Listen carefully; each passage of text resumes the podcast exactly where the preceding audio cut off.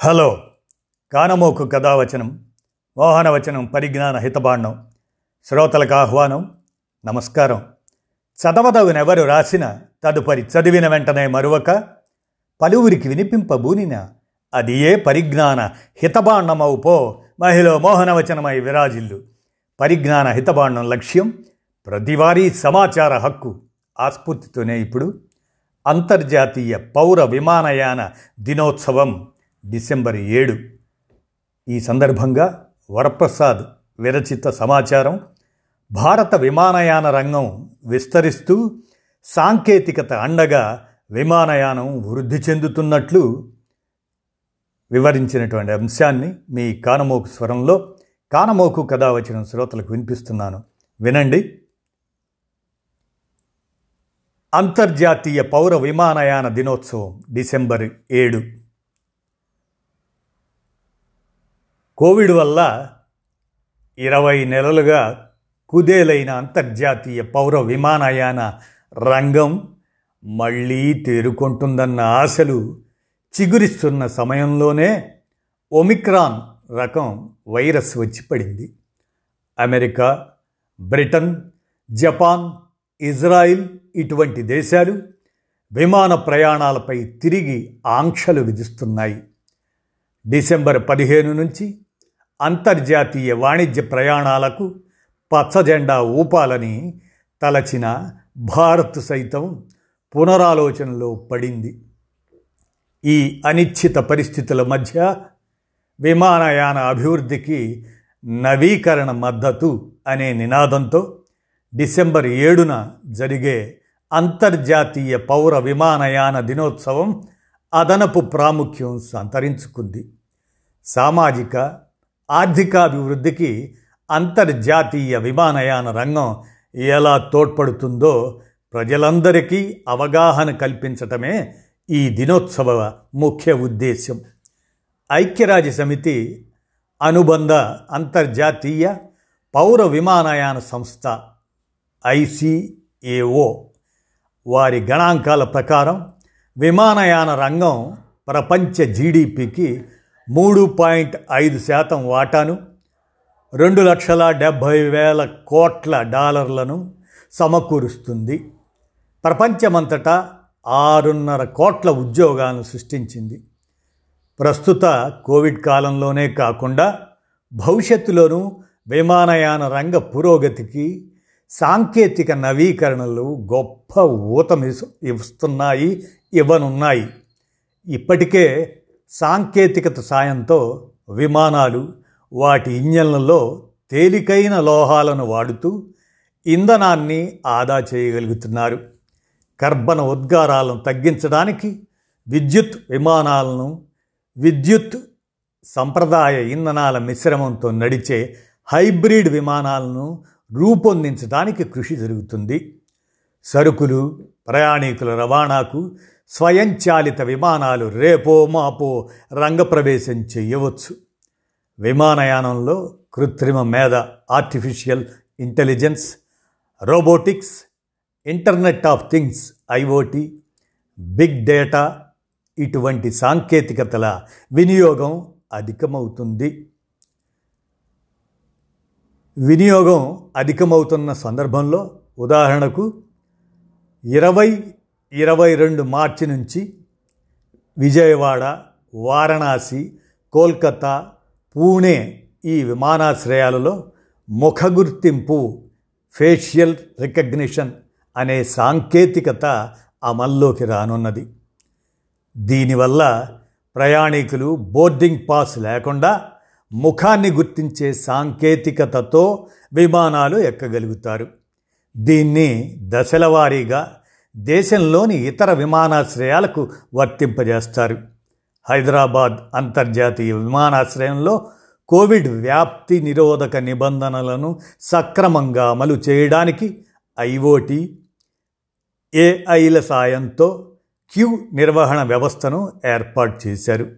ప్రస్తుతం విమానయాన రంగంలో సరుకుల రవాణాకే ఎక్కువగా అధునాతన సాంకేతికతలను వినియోగిస్తున్న వైనానికి మరి ఇక రాను రాను అదే పోను పోను ప్రయాణికుల రవాణాకు అవి ఊతం ఇవ్వనున్నాయి ఇరవై యాభై కల్లా ప్రపంచ జనాభాలో మూడింట రెండు వంతుల మంది నగరాల్లోనే నివసిస్తారు.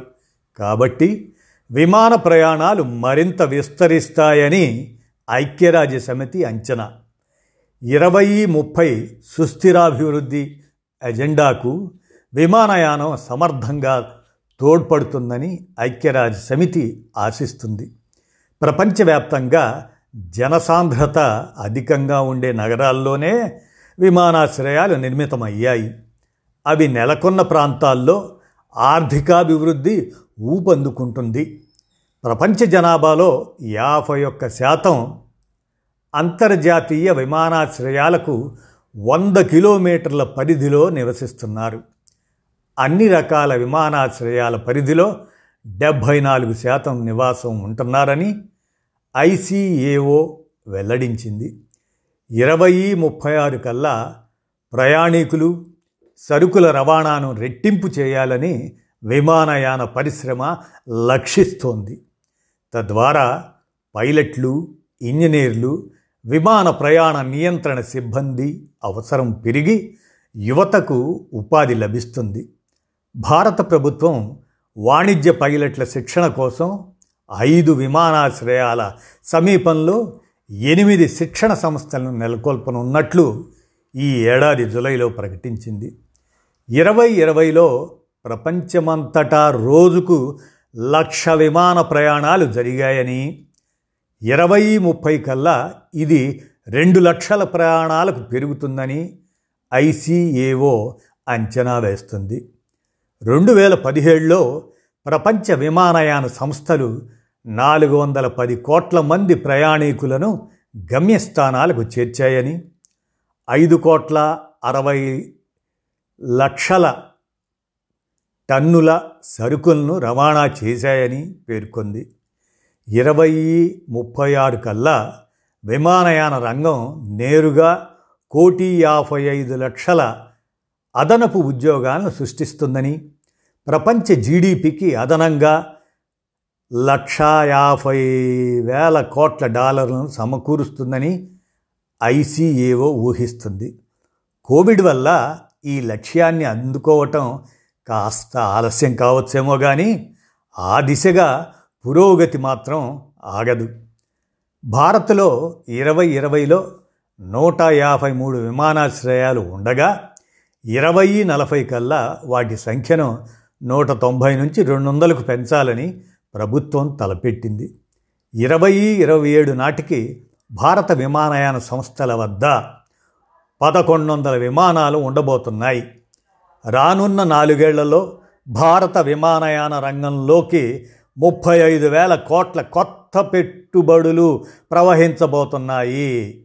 ఇరవై ఇరవై ఆరు కల్లా విమానాశ్రయాల్లో మౌలిక వసతుల విస్తరణకు ప్రభుత్వం పదమూడు వేల ఐదు వందల కోట్ల పెట్టుబడులు సమకూర్చబోతుంది. ఆంధ్రప్రదేశ్ తెలంగాణ అస్సాం అండమాన్ నికోబార్ గుజరాత్ లక్షదీవుల్లో పద్నాలుగు జల విమానాశ్రయాల నిర్మాణంపై నాలుగు వందల యాభై కోట్లు వెచ్చిస్తున్నట్లు కేంద్రం ప్రకటించింది. ఈ ప్రాజెక్టులో ఇరవై ఎనిమిది సముద్ర విమాన రూట్లు అంతర్భాగంగా ఉన్నాయి. ప్రపంచంలో స్వదేశీ విమాన ప్రయాణికుల సంఖ్యలో అమెరికా చైనాల తరువాతి స్థానాన్ని భారతదేశం ఇప్పటికే ఆక్రమించింది. ఇరవై ఇరవై ఒకటిలో జాతీయ విమాన ప్రయాణికుల సంఖ్య పదకొండు కోట్ల అరవై లక్షలకు చేరింది. ఇరవై ఇరవై నాలుగు నాటికి జాతీయ అంతర్జాతీయ ప్రయాణాల మార్కెట్లో బ్రిటన్ను అధిగమించనుంది. విమానయానంలో దినదిన ప్రవర్ధమానమవుతున్న ఇండియాకు ఇరవై ముప్పై ఎనిమిది నాటికి రెండు వేల మూడు వందల ఎనభై వాణిజ్య విమానాలు అవసరమవుతాయి. ఆ మేరకు ఉపాధి అవకాశాలు పెరుగుతాయి మరి. ఇక ముందున్నది మంచి కాలమే అనిపిస్తుంది. ఎట్లా? ఒమిక్రాన్ వల్ల అంతర్జాతీయ విమాన ప్రయాణాలకు కొంతకాలం విఘాతం కలిగే మాట నిజమే కానీ స్వదేశంలో విమాన ప్రయాణాలు యథావిధిగా కొనసాగుతాయని పరిశ్రమ వర్గాలు భావిస్తున్నాయి.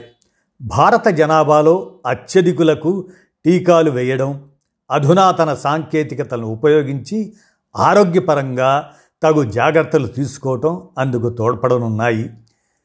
ఇరవై ఇరవై ఇరవై ఒకటి ఆర్థిక సంవత్సరంలో కోవిడ్ వల్ల భారత విమానయాన సంస్థలకు పంతొమ్మిది వేల కోట్లు విమానాశ్రయాలకు మూడు వేల నాలుగు వందల కోట్ల మేర నష్టం వాటిల్లినట్టు కేంద్ర ప్రభుత్వం పార్లమెంటు శీతాకాల సమావేశాల్లో వెల్లడించింది.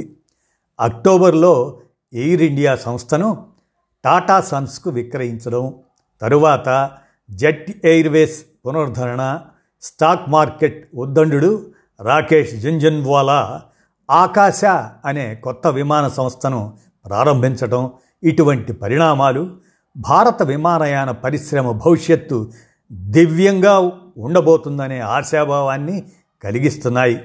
ఏది ఏమైనా ఒమిక్రాన్ ప్రభావం తాత్కాలికమేనని ఇరవై ఇరవై రెండు మొదటి త్రైమాసికానికల్లా విమాన ప్రయాణాలు కోవిడ్ ముందునాళ్ళ స్థాయిని అందుకుంటాయని పరిశ్రమ వర్గాలు భావిస్తున్నాయి అనేటువంటి ఈ సమాచారాన్ని వరప్రసాద్ అంతర్జాతీయ పౌర విమానయాన దినోత్సవం డిసెంబర్ ఏడు సందర్భంగా భారత విమాన రంగం విస్తరిస్తూ సాంకేతికత అండగా విమానయానం వృద్ధి చెందుతున్నట్లు తెలిపిన అంశాన్ని మీ కానమోకు కథావచనం శ్రోతలకు కానమోకు స్వరంలో వినిపించాను. విన్నారుగా? ధన్యవాదాలు.